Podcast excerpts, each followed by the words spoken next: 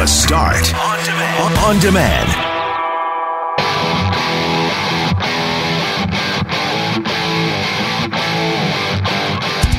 Hey, hey, it's GMAC in for Brett McGarry. Welcome to the Start on Demand. We've got lots for you today.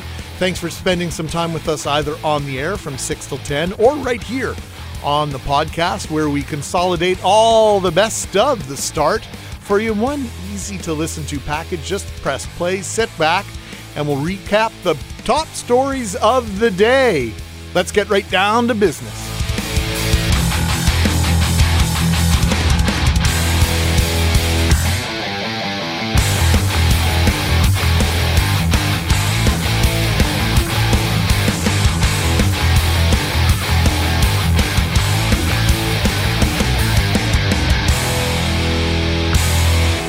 Welcome to the day without a feeling. It is Tuesday morning on the start.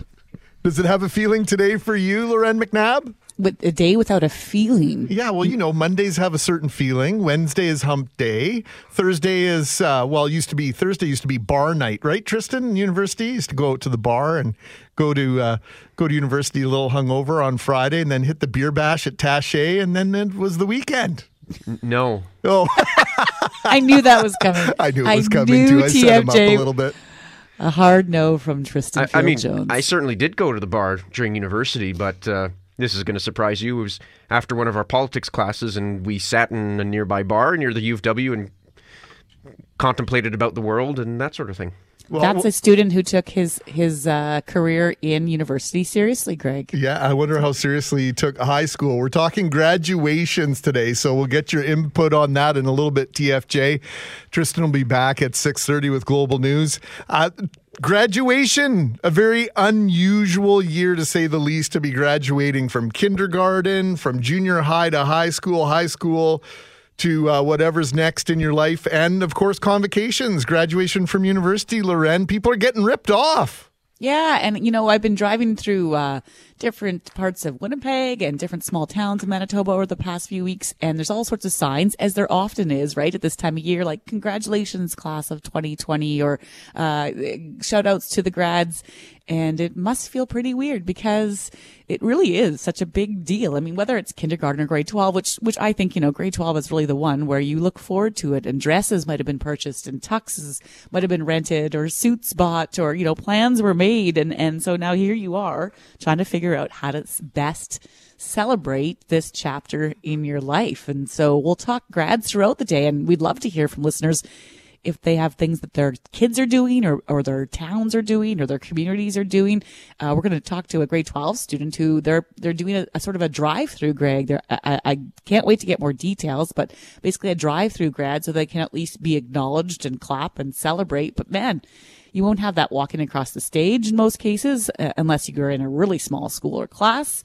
You're not going to have that whole toss the cap in the air. I mean, you can by yourself with your parents, but it's not the same feeling. You're not going to have that prom. And, uh, if the movies teach us anything, you're not going to have that coordinated prom dance, which all Hollywood films seem to have. so it's, it's unusual. Yeah, well, without question. And prom, as they call it in the United States. And I've been doing my research on this since last night the difference between prom and grad. And you have junior prom, and, and so it's a formal dance. But prom, as we see it in the movies, typically is that senior prom, right? Your last blowout. It is sort of the equivalent of Canada's graduation celebration, that formal celebration that you may have had uh, back in the day, or, or maybe it was just last year for you, depending on of course, your age. But we'll talk about those different kind of celebrations and having coffee talking. We'll talk about your favorite movie that involves a graduation or prom. And, and it doesn't have to be based on, it just has to make an appearance in the movie, right, Loren? We, we weren't being too uh, stringent on the rules about which kind of movie or which movie in particular you could use. Just needs a prom or grad scene, which is harder than you think. There's so many great movies about high school, the trials and tribulations of high school. And then you go looking and you realize that that was just a dance scene or there is no dance scene or, you know, but, but yeah, the rule is give us your favorite movie about high school that just happens to have a grad scene or prom scene or other in it. It was uh, quite the weekend for crime, shifting gears dramatically here. I just went from first to third gear, skip second altogether.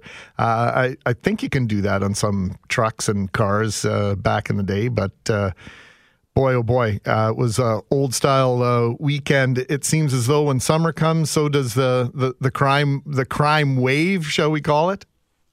Well, we for sure sometimes when when we see warmer temperatures, that's you know sometimes crimes are crimes of opportunity, and so the weather can lend itself to that in summer. So for sure, when it's warmer, we do see a bit of that. And over the weekend, it was a pretty great weekend in Winnipeg and parts of southern Manitoba, and so yeah, boy, we um, the police blotter, as they used to call it, with the running tally or list of things that went on. I think it was nine separate stabbings in a really violent weekend. So we'll share a bit more about that. It's just uh, after the commercial break. And uh, at 637, this will get some people riled up. We did touch on this a little bit last week. We had a conversation about uh, people in British Columbia being less than welcoming to visitors from Alberta as COVID 19 continues and those uh, restrictions, travel restrictions, being eased here in Manitoba, at least uh, between Western provinces and the territories in Northwest Ontario. But people in British Columbia, none too happy, not all of them, but some of them not too happy last week to see license plates from Alberta. Well, now we're hearing about United States license plates in Banff and other tourist locations around uh, nor- around Canada, pardon me, because different parts of North America have different rules, and it involves traveling from the lower 48 to Alaska. So they can cross if they say they're they're heading home, so to speak, or heading to Alaska technically. Is that is that what we think the rule is? That's that's the word that we're getting. So they're they're calling it the Alaska exception, not necessarily formally, but that's the that's the terminology that's being used right now. So we'll explore that a little bit more and uh, get your feedback because we've also had text messages from you at 204-780-6868 of license plates from from other states and provinces. So uh, are we are we turning a little bit suspicious? Mm, you know, yeah, a little bit, I suppose. They, it does feel like it stands out. I, I don't have any issue right now when I see them from other provinces, it, depending on the province. So I feel like I have this real Western love going on. And so I get there's some people that are coming and going. But uh, I might be, if I saw it from Quebec or Ontario, it might stand out for me a bit more. But the states, for sure, I think you'll, if you start to see some Minnesota plates, Michigan plates, uh, that kind of thing, you, you, you might have your suspicions about what's going on. They're not all going to Alaska.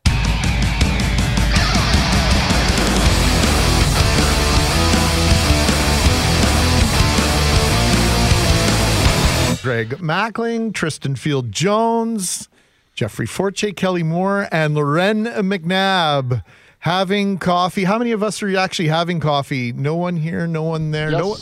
Kelly yep. Moore, yeah, okay, good. Yep. Two out of five's not bad. We'll take that. Absolutely. We're talking about your favorite grad, grad or prom focused or at least somewhat featured movies. We're celebrating the graduating classes of 2020 today on CJOB.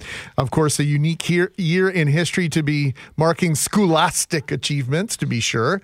And uh, so, why don't we uh, start with Jeff Forte, since he probably graduated from high school uh, the least amount of time ago amongst this group, anyway. That's true. I did. Um, well, I was going to pick a clip, but uh, my comedy is a little raunchy, but uh, I can play. And his name is John Cena! John Cena, he stars in it. I'm talking about Blockers. It's uh, about the three girls who have a pact to lose their virginity on prom night, and the three parents are uh, trying to block them. wow, Jeff Forte uh, sliding in quite comfortably into a couch potatoes role there. That was well defined. Well done. Yeah, it stars uh, well John Cena, Leslie Mann, and Ike Barinholtz. I believe his name is. Leslie Mann. Anything with Leslie oh, yeah, Mann she's is good. great. She's fantastic. Okay, we've had text messages and I uh, had one email on blockers. So uh, good choice, Forte. Not that you need my approval. TFJ? Well, uh, I'm I'll be honest, in terms of the prom movie, that's not exactly the genre that I would watch. But there is one of my all time favorite movies where prom is an absolutely essential part of the plot. It's very well known, and I'll play a clip here. See if you can identify it based off of this clip. All right. Uh, all right, this is, uh, this is an oldie. Ooh. but, uh, I got it. Well, Yeah. it's an oldie where I come from. Anyway, All right, guys, uh, listen to this blues riff and B. Watch me for the changes and try and keep up, okay? I think we all know that that's from the prom scene in Back to the Future, which is one of my all-time favorite movies. Now, And- uh, was it Under the Sea? Was that the. Mm-hmm. Yes, That was the theme, the correct? Enchantment Under the Sea, yeah. and uh, I just I love this little section here at the end where he goes a little crazy on, on the guitar and Okay, I guess you guys aren't ready for that yet. That's But a, you kids are gonna love it. anyway, so it's a great movie. that'd be that'd be my favorite, I guess, prom scene, if you will. Uh, Loren, we got an email from the Rakowski family, and that was their choice was Back to the Future. What What about yours? Well, I have to be honest. I I had to go double checking a bunch of my favorite high school classics because there wasn't a grad scene. So someone texted about Dazed and Confused. That's a great movie, but we were trying to find movies that have a grad scene in it, and I don't think Dazed and Confused does. It ends on the last day of school, and then it's all about kick, kickstarting the summer and celebrating all the different things that go into high school life. I'll So- allow it. so it's still a good movie. Do not get me wrong. I also loved Can't Buy Me Love, but there's no grad scene in that. There was a dance where they do, uh, they have a dance, but I don't think it was grad. And so I had to go with this film, Greg. Hey, hey, what's this I see? I thought this was a party! Let's dance!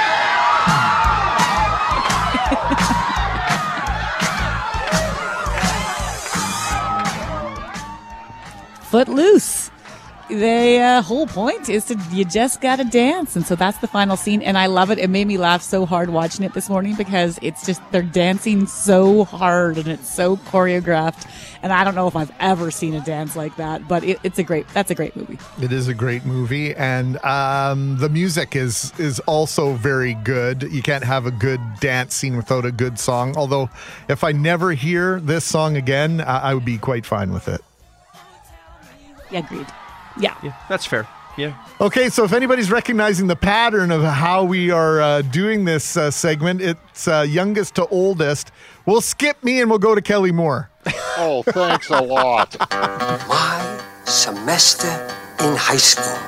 Josie Geller, you enrolled Friday. You are looking at the newest undercover reporter for the Chicago Sun Times.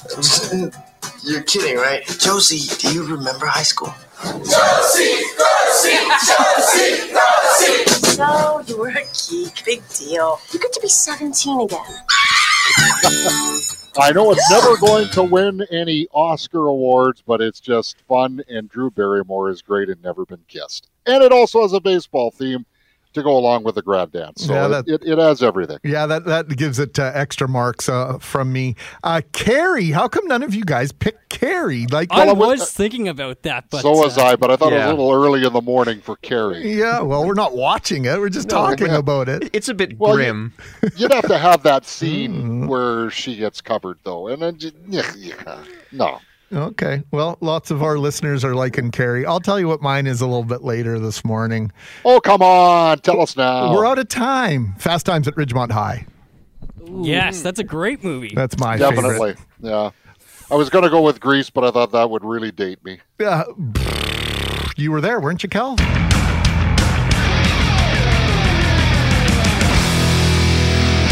Greg Mackling, Loren McNabb with you. Brett McGarry's on holidays, so it's Mackling and McNabb through till Thursday. And then Kathy Kennedy slides in for Loren on Friday as Musical Chairs begins as summer may not be uh, you know exactly here in terms of the calendar, but in terms of temperatures, it certainly is. And graduation season is upon us. We'll be talking about graduation and the classes of 2020. And Loren, we were talking earlier about the graduation slash prom movies that people like. Holy crow! What a list we have here. Have you been uh, keeping track of somebody's uh, some people's favorites? Yeah, and Carrie came up a few times after Kelly mentioned that, and I and yes, it has a great final scene in it.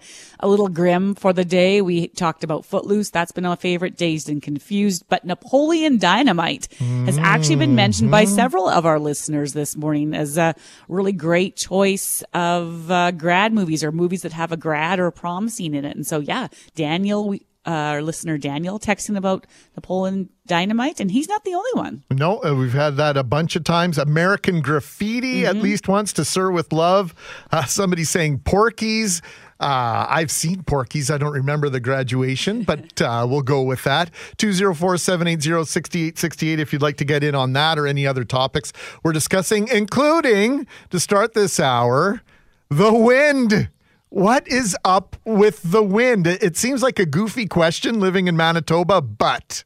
No, it's not goofy because it feels like if you haven't said that at least once over the past few days or weeks, or if you haven't heard that at least once, then you must be living in the only non-windy part of Manitoba, if that's even a thing, because the wind, as far as many people that I spoke to are concerned, it's something's different this year. And, and we started this conversation yesterday after we talked about, you know, that crazy storm that moved through Calgary and that had us talking about the wind we've seen in Winnipeg and southern Manitoba, northern Manitoba this time of year. And uh, after we started talking about this yesterday, Greg, you spotted a tweet from Rob's OBS account. He's a meteorologist or former meteorologist. He actually had many years with Environment Canada and he's also a, weather observer, you know, one of those folks that provides data for volunteer systems to help collect what's going on across the province. And so he tweeted out yesterday that over the past 30 days, the average wind speed in Winnipeg has been 21.4 kilometers per hour, which according to his number is the highest average wind speed in Winnipeg for this period. So from mid-May to mid-June, this is the highest average wind speed we've seen in 30 years. So you're not crazy. There's something going on and we wanted to figure out what. So for more, we're joined by Danny Blair, who is the co-director for the Prairie Climate Center and professor of geography at the U of W. Good morning, Danny. Good morning. So simple question. Are, are we seeing more wind or higher wind speeds these days? Well, we would certainly have to trust Rob. Rob is a great uh, meteorologist, former meteorologist, uh, been observing the weather for a long time around here. So if he, he says it's windier than it has been in this area, then it really has been. But uh, people are talking about it, that's for sure. People have noticed it.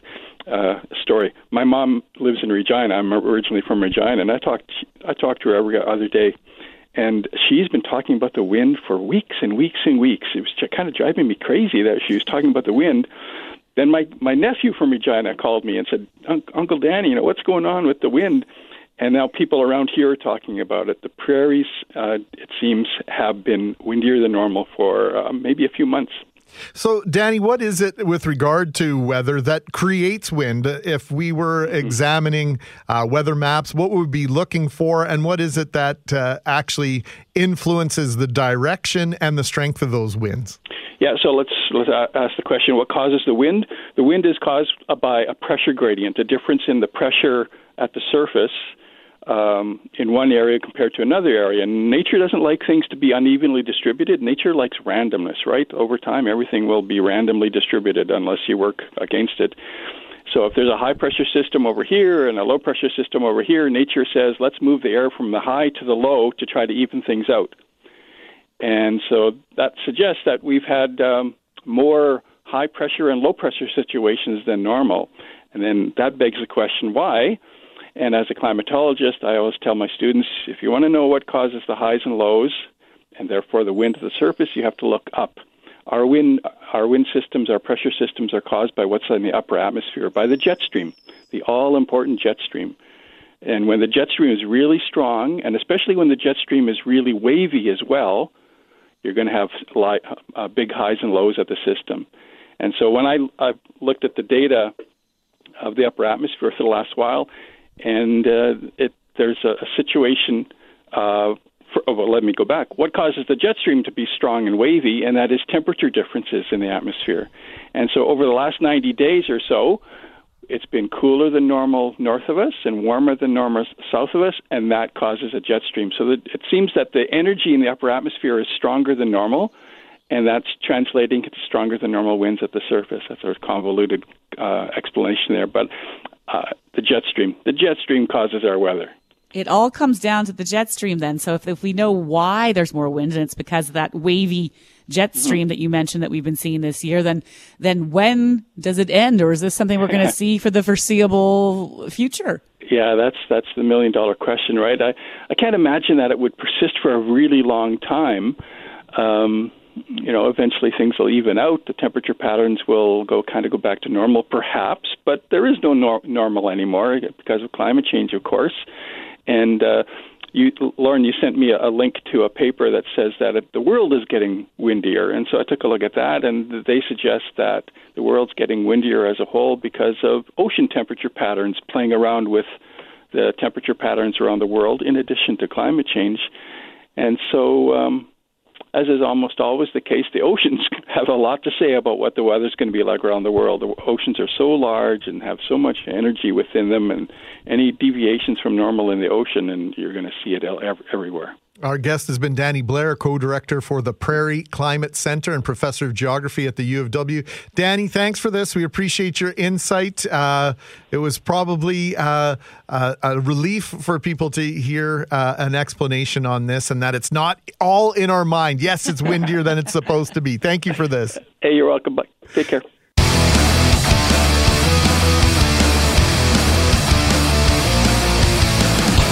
I'm Mackling. She's McNabb. It's Mackling and McNabb with you all through till Thursday. Kathy Kennedy slides in for Loren on Friday. Brett's on holidays. Brett will be back on Monday. Got it clear? All right. Clear as graduation plans are for some. Oh, by the way, really quickly here question of the day for Mr. Furnace. Don't call them first. You'll see why. Call Mr. Furnace 204 832 5243. We were asking, uh, according to a new poll, Canadians are becoming less COVID careful. Which of the following measures have you been doing less of lately? And almost 30% of you admitted to wearing a mask less when out in public. So you can go to cjob.com and continue to vote on that question of the day. Several options for you. And Loren, of course, COVID 19 is what's causing all these issues, these changes to traditional rites of passage known as graduation. They might have the dress, they might have the suit or the tux, but when it comes to the grad, the prom that walks across the stage, thousands of grade 12 students don't really have a place to go, at least not the dance or ceremony they had originally planned. Right. As you say, Greg, because of COVID, you can't have an indoor gathering with more than 25 people, no outdoor gathering with more than 50 people. But we have been hearing from some listeners this morning on schools that are getting really creative in order to help their students celebrate. Teo Capitano is graduating this year. And while there has been a massive change in plans, Seven Oaks Met School has come up with a pretty unique plan. Good morning, Teo. Hi, how are you? Well, we're good. Thanks for taking the time for being with us. And actually, I should clear this up. Do I say Met School or MET School? What what what does it stand for? What's your school all about?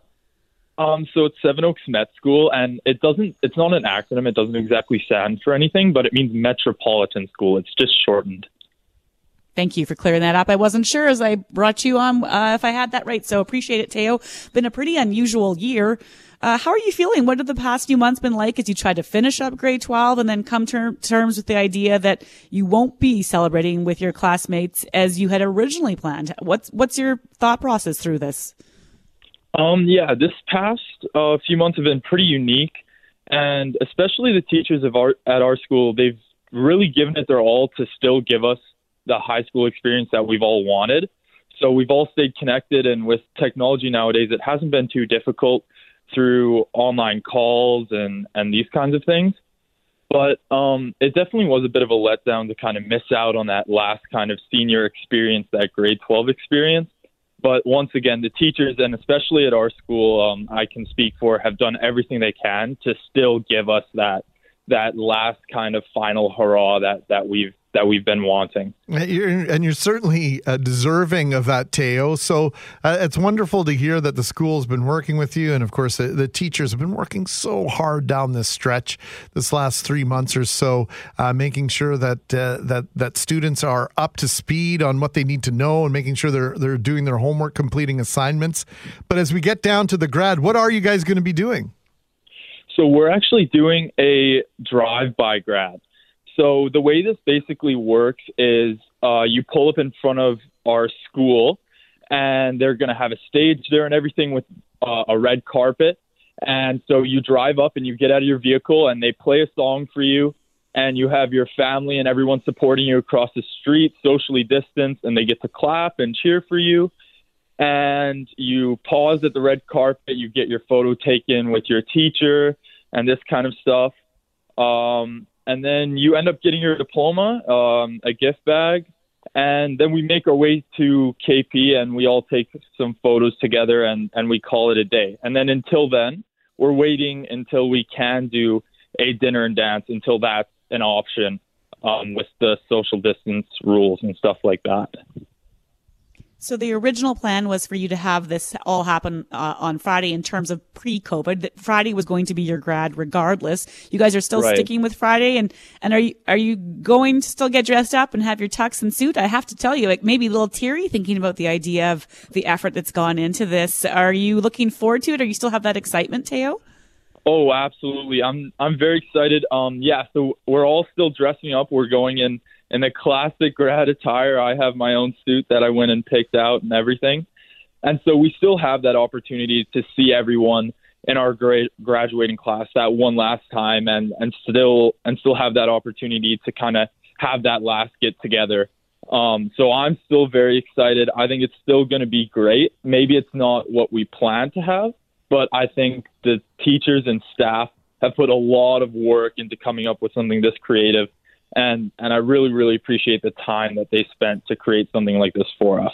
Teo Capitano is graduating from Seven Oaks uh, Met School. So well spoken. Great to make your acquaintance, Teo. And we'll have to catch up with you in the fall when you when you have your dinner and dance. Thanks for this, and best of luck uh, in your future endeavors. No problem. Thank you guys.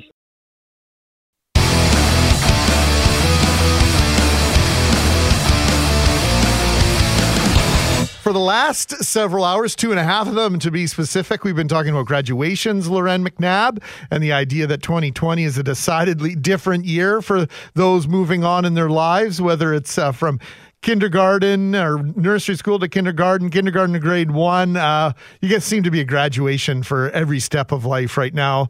Uh, of course, uh, junior high to high school, but the big one, of course, high school. We spoke to a high school student uh, just about uh, an hour ago about uh, their plans at his school. And it was super cool. I was really impressed to hear what they were doing. This is Seven Oaks Met School. I, I believe it's on Jefferson. And on Friday, they were supposed to have their grad like so many Manitobans, and they're not having that happen. They're, they're instead, they're doing this drive-through ceremony, which is really cool. The car will pull up. There'll be a red carpet. They get to go on the carpet, cross the stage. Parents will be set up across the street or family members or loved ones. So they still get to see that moment and be part of the moment. And then they move on. So there's some real cool things happening there. And then, of course, um, in just a few minutes time, in about 10 minutes time, we're going to talk to a grade five student who's not a graduation, but moving on to a new school and all these Mhm. things that you get to say goodbye to. You don't get to say goodbye to right now because of COVID. And so we want to get to, to know how she's feeling uh, about the past few months and the next few days as school winds down. And of course, uh, what's to come in the fall, Greg. Yeah, and yesterday we told you that uh, June is a Brain Injury Awareness Month. It's also ALS Awareness Month. We'll talk about that in the final hour of our program. But we start this half hour with this. For almost two decades, Winnipeggers have been anxiously awaiting the redevelopment of some extremely valuable land in Tuxedo. Last month, we told you about a website which was launched to let the public see what the future will hold for the old Kapyong Barracks land on Kenaston Boulevard here in Winnipeg. The site, website that is, is treaty1.ca slash kapyong. And if you go onto that website, you get the timeline, the history, the design aspects of the project. And of course, you can get that link to help you out with the webinar that's being scheduled for tomorrow, June 17th at 7 p.m. And that's a chance for people to ask more questions. And we're hearing hundreds of people have signed up to participate because they either want to hear what's being said or they have questions of their own. So joining us to talk about the project and answer some of our questions, Greg, is Waylon Sutherland, Chief Executive Officer of Treaty One Development Corporation. Good morning. Good morning. Good morning. So happy Thanks to for- be here. Well, thanks for being with us, Waylon. And, and of course, Chris Elke, Vice President Real Estate at Canada Lands Company. Good morning, Chris. Good morning. Waylon, I'll start with you. When it comes to what we can expect for this webinar tomorrow, what are some of the details people are looking for? Because the interest is immense. Is, is it true that there are 100 signed up? Well, the last count, I think we have close to 900, maybe um, closer to 1,000. We're just going to get an update uh, early, a little bit later on this morning. But I want to acknowledge uh, Treaty One territory, and I want to acknowledge our our seven Treaty One First Nations um, for actually taking this forward for us. And and like tomorrow is it's it's going to be an exciting time, and we're looking at creating opportunities and jobs and stimulating the economy. Waylon, in this time where we're increasingly becoming aware of the things that divide us, this project, in my mind, has an opportunity to to really bridge some gaps uh, in our community, uh, the gaps between Indigenous peoples and non-Indigenous peoples, uh, to close a gap, a, a, giant one, with regard to the fabric of the physical uh, geography of Winnipeg. That land's been sitting there so valuable and, and vacant for, as I mentioned, almost two decades now. So this project has some in, incredible symbolism, if you like, but it could lead to some ge- genuine uh, benefit for for the entire community, for the entire province. Fair to say. Exactly. I mean, it's you know we're looking at seamless integration. I mean, our partnership with CLC and uh, just the experience from our team, um, you know, is, is tremendous. There's over a hundred uh, urban economic development zones throughout Canada. There's two within the city of Winnipeg. So it's it's it's an amazing opportunity. I Want to get to Chris here now because you just mentioned your partnership with Canada Lands Company. Chris Elke, Vice President, Real Estate at Canada Lands. What what is the big thing you want to get out tomorrow for folks who have such a wide interest in this? 900 people signed up. That says a lot, Chris, about what they are looking for when it comes to getting some of their questions answered. Sure. I think the big thing is really just to encourage people to sign up um, so, to listen to the presentation. Um, and if they don't have time to do that, to go to the website to, to, to find out what's happening with the land. Um, yeah, we're we're really excited. This is an important milestone in the project and in the partnership, and we're really looking forward to uh, to addressing uh, project elements tomorrow night uh, through the webinar. Chris, uh, I've seen some of these developments over the years uh, across Canada. This redevelopment of what was previously uh, national defense property, and uh, it's been very impressive. The the reimagination, either uh, or conversion of of existing housing, but in this case, you've got a little bit of a blank slate in in really in what is in the middle of one of the most uh, densely driven portions of Winnipeg, uh, Route 90. We just got a text message here from one of our listeners. There's a moving truck blocking the right lane on Route 90 between Court and Grant. That's southbound. That's going to be causing all sorts of issues. So, a lot of people looking at that piece of property as an opportunity to widen that thoroughfare. But I know Canada Lands has some very specific visions and things they'd like to see there. Certainly, we're bringing experience um, of 25 years. We're actually celebrating our 25th year this year. Um, and in fact, most of the sites, the large sites that we've developed, started as a blank slate. And so the importance of that, that experience and the way that we engage with communities to inform the, uh, the, the, the results of those plans is really important to this process. Waylon, there's so many people who've been watching with such interest to see what will come from the site uh, in the weeks, months, years ahead. And, and, you know, it's worth reminding people it has been a years long, decades long conversation. After tomorrow night's webinar, what comes next in the process here? Well, it's still plan, plan, plan. I mean, we're we're obviously um, you know we're having this webinar for a reason. We want feedback from our our not just our community members, but member our community in general.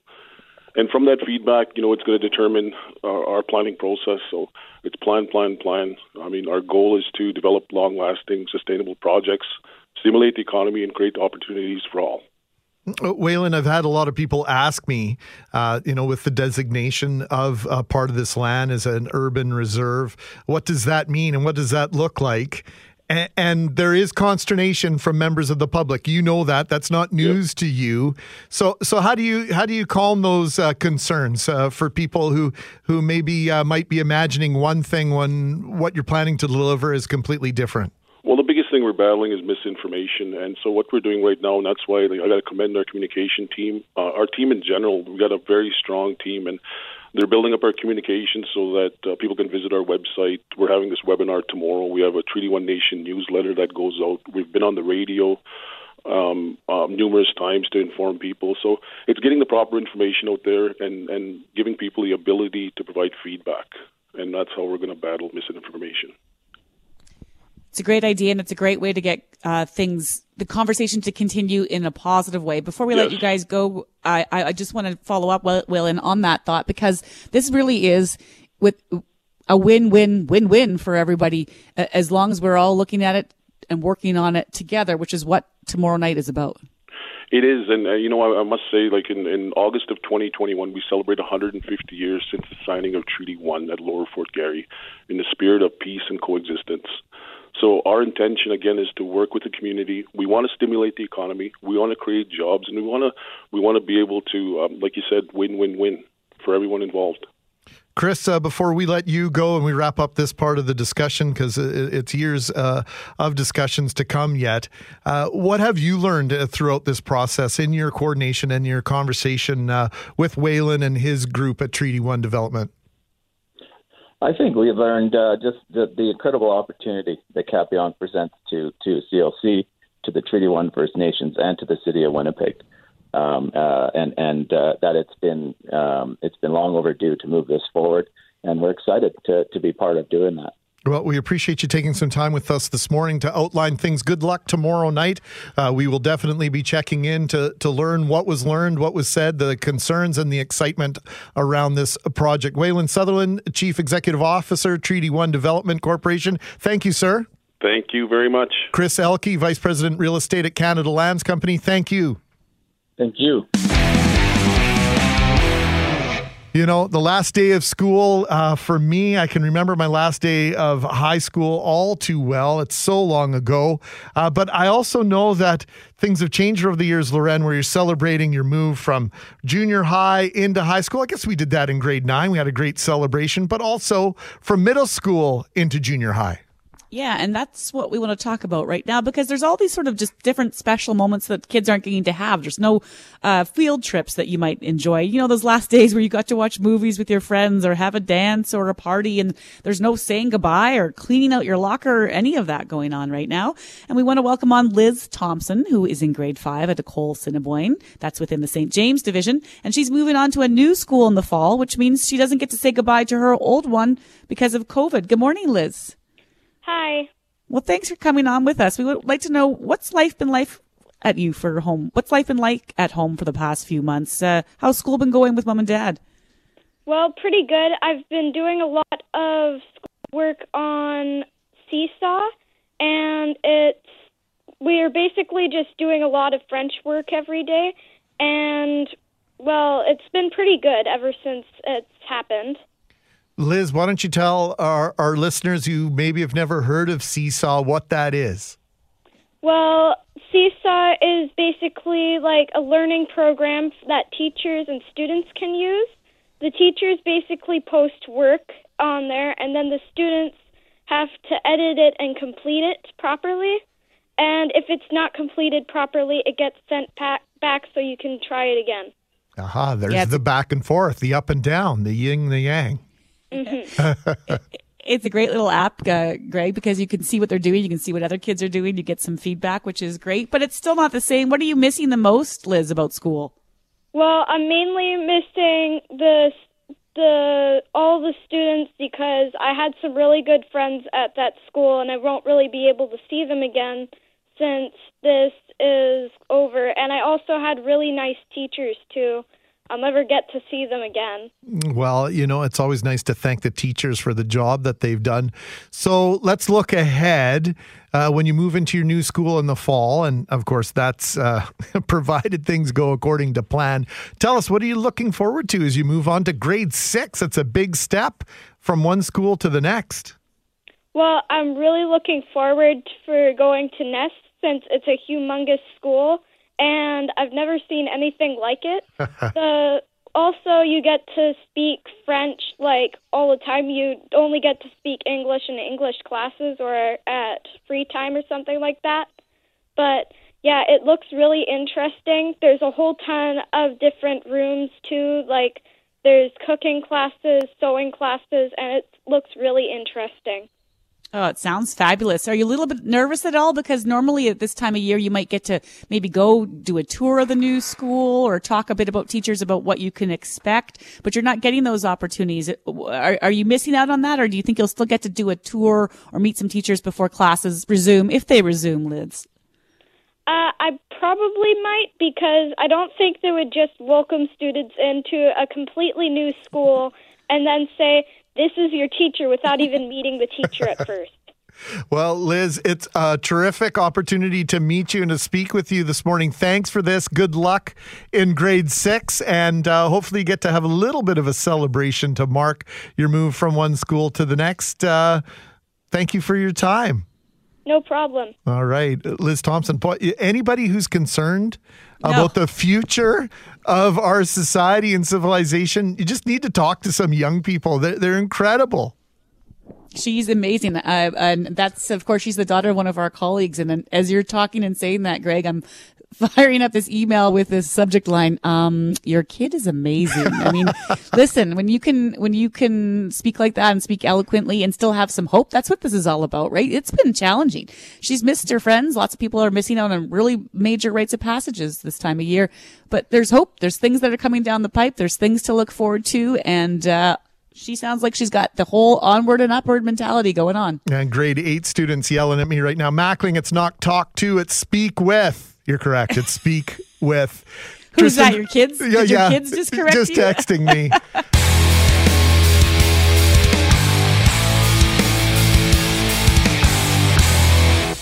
So we were talking about logistics and, and the weather temperature earlier this morning, Loren. Brett McGarry also on holidays. So I'd been working at home. Loren's been working at home. Jeff Braun's been at home. Of course, Kelly Moore is at home. Tristan is in the radio station. So we have a weather station that measures the temperature on the roof here at CJOB. But because Three of the four of us, I'm ta- speaking of Jeff Braun, Brett McGarry, myself, and Loren, have been working from home. Brett has been using the Environment Canada weather. Well, today we had a little bit of a mix up. Tristan was using the weather station, and Loren and I were using Environment Canada as our reference point for the current temperature. And Loren, it was about a five degree difference between the airport and Polo Park. Yeah, at one point we, I think I said it was 15 and uh, Tristan had it at 20. So that happens from time to time. It, it always depends on which, uh, where you look, right? I mean, uh, Environment Canada is our, is our trusted source so often, but we also want to provide right to the moment information, which is why we have our own, um, monitor at the station, right? Because right, right. you're giving the Polo Park temperature. And then, of course, there's the Forks temperature. And my gosh, you can go a few miles or kilometers outside of the perimeter and have a whole different day altogether. Bottom line, going to be hot today, Greg. Yeah, for sure. And I had another uh, tete-a-tete, if you like. I don't like to do that with listeners, but this individual was really pushing my buttons this morning via email and calling to question our weather forecast and uh, why do you guys are why are you always wrong? Well, predicting the weather is isn't an exact science. It has never been. They do their best, uh, but we have had a forecast for the last several days of a possibility or a chance of showers. We, one of those days was yesterday, I believe.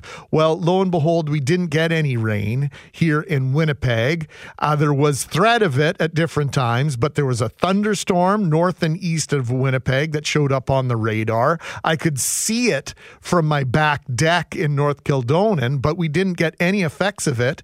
And sure enough, just got a text message from one of our listeners. Pinawa Bay yesterday afternoon got 46 millimeters. That's almost two inches of rain in 30 minutes. Ditches are full. The garden is happy. So just because we're not seeing it in Winnipeg, we have listeners all over southern Manitoba, North Dakota, into South Dakota some days. That's why Environment Canada's weather is very broad in scope. We do our best. That's all we can do, McNabb.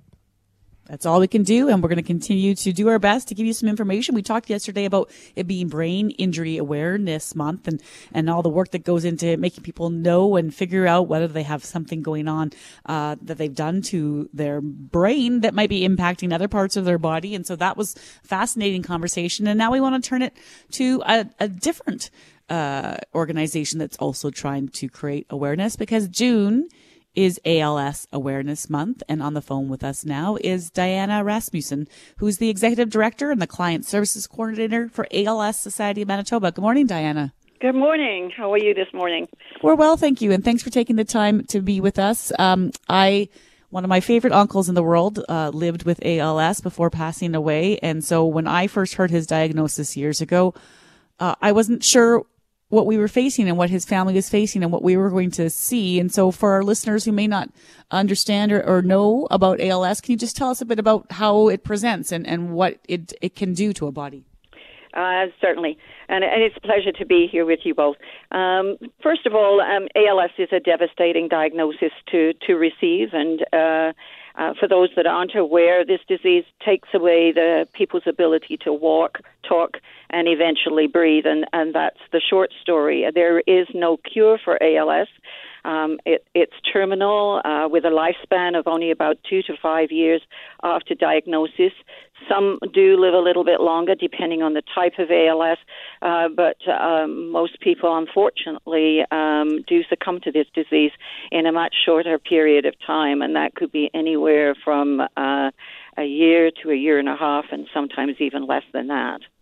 So, Diana, some people may know ALS as Lou Gehrig's disease, correct? Right. Yeah, absolutely, yes. So that was uh, for a long time. That was uh, the reference point for many people, and I always use that example. And Diana, great to connect with you. It's been too long since I've seen you.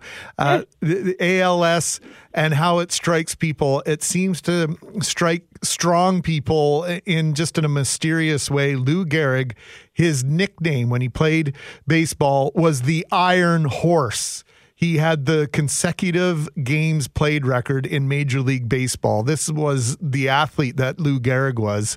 And to see him struck down with disease uh, of any sort was overwhelming. But for him to be struck down with something so debilitating, something that affected him so quickly, just uh, just magnifies and exemplifies what a challenge this uh, this disease is.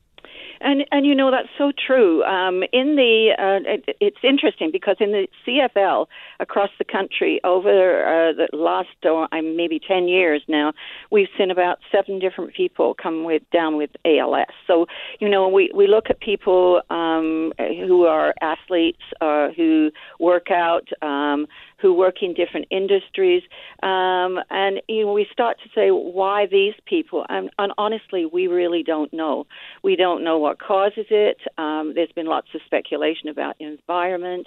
Uh, there was a study that was done in Italy where people who were soccer players, um, many of a soccer team uh, came down. I think there was about 15 of them at one point who came down with ALS, and nobody could figure it out. And they thought maybe it was something to do with the turf that uh, they were using. Um, it was grass that was sprayed with chemicals and things like that. But we have really no idea. And so um, uh, the research goes on, and this month, uh, being ALS Awareness Month, we have a webinar today, uh, which is on uh, actually the uh, different kinds of clinical trials that are out there uh, and currently underway, and that looking promising um, about maybe some treatment or a cure for ALS. Um, but it's going to take a long time, and so you know we don't want people thinking that it's going to happen tomorrow. Um, but this month is so important for us um, because we're not only trying to educate people about what ALS is, um, but we're having our virtual walk uh, this coming Sunday uh, on Global Awareness Day, and uh, we've had to change it to virtual because normally we would be at Assiniboine Park on uh, Father's Day, June the 21st. Um, but we're doing a, a virtual walk, and um, we have people who are coming on board with teams. I think we have like 56 teams now.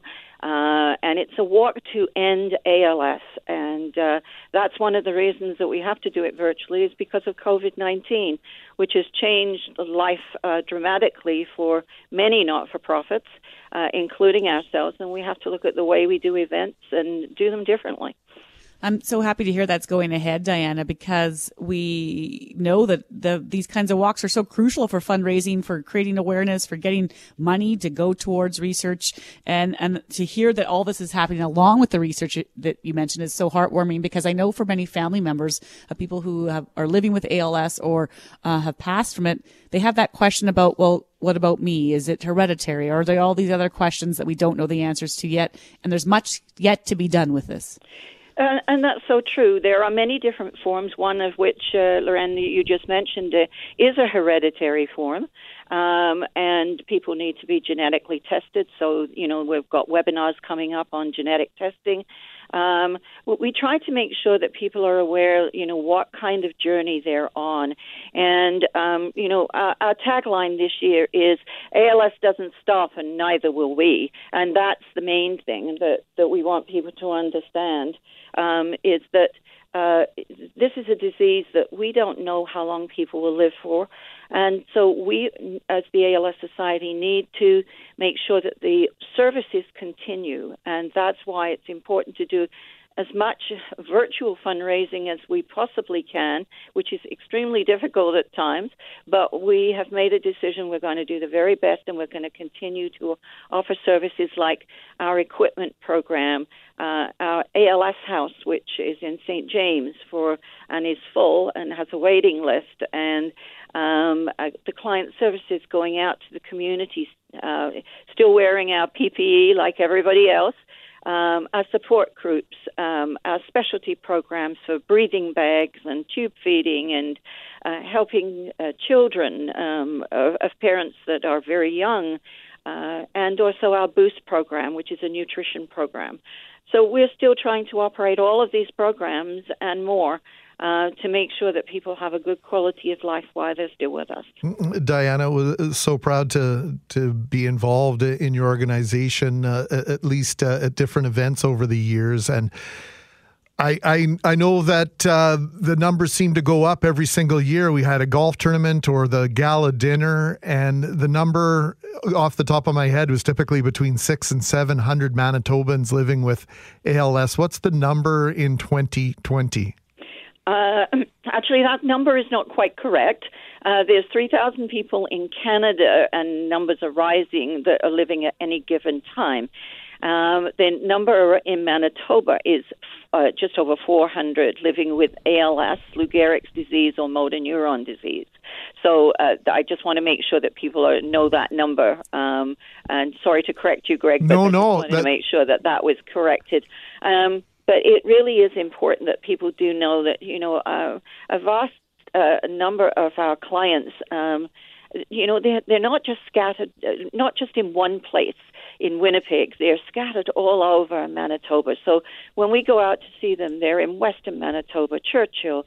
They're in southern Manitoba, Arborg. They're, they're everywhere. And uh, and so when people call us and say we we need help, how do we do this? Or I live on a farm can somebody come in because I can't get in? The expectation is how can we help?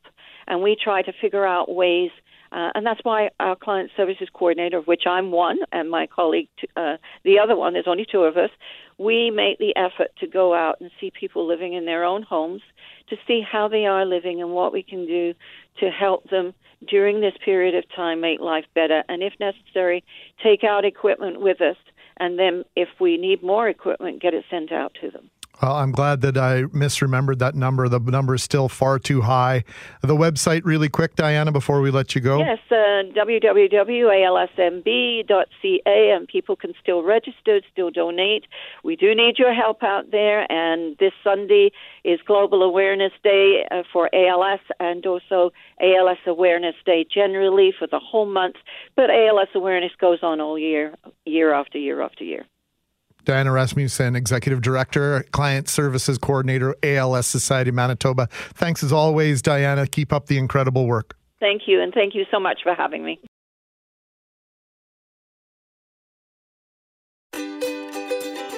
Hey, thanks for listening to the Start Podcast. We are available on Apple Podcast, Google Podcast, wherever you find your favorite podcasts. Subscribe now and never miss an episode. And if you like what you hear, rate the show, tell us what you think. And hey, even tell a friend about the podcast. Be sure to follow us on Twitter and Instagram. Greg is at GMACKWPG, that's G M A C K W P G. I am at Brett McGarry, B R E T T M E G A R R Y. And Loren on Twitter is at McNab on Global and on Instagram at McNab on CJOB. Talk soon.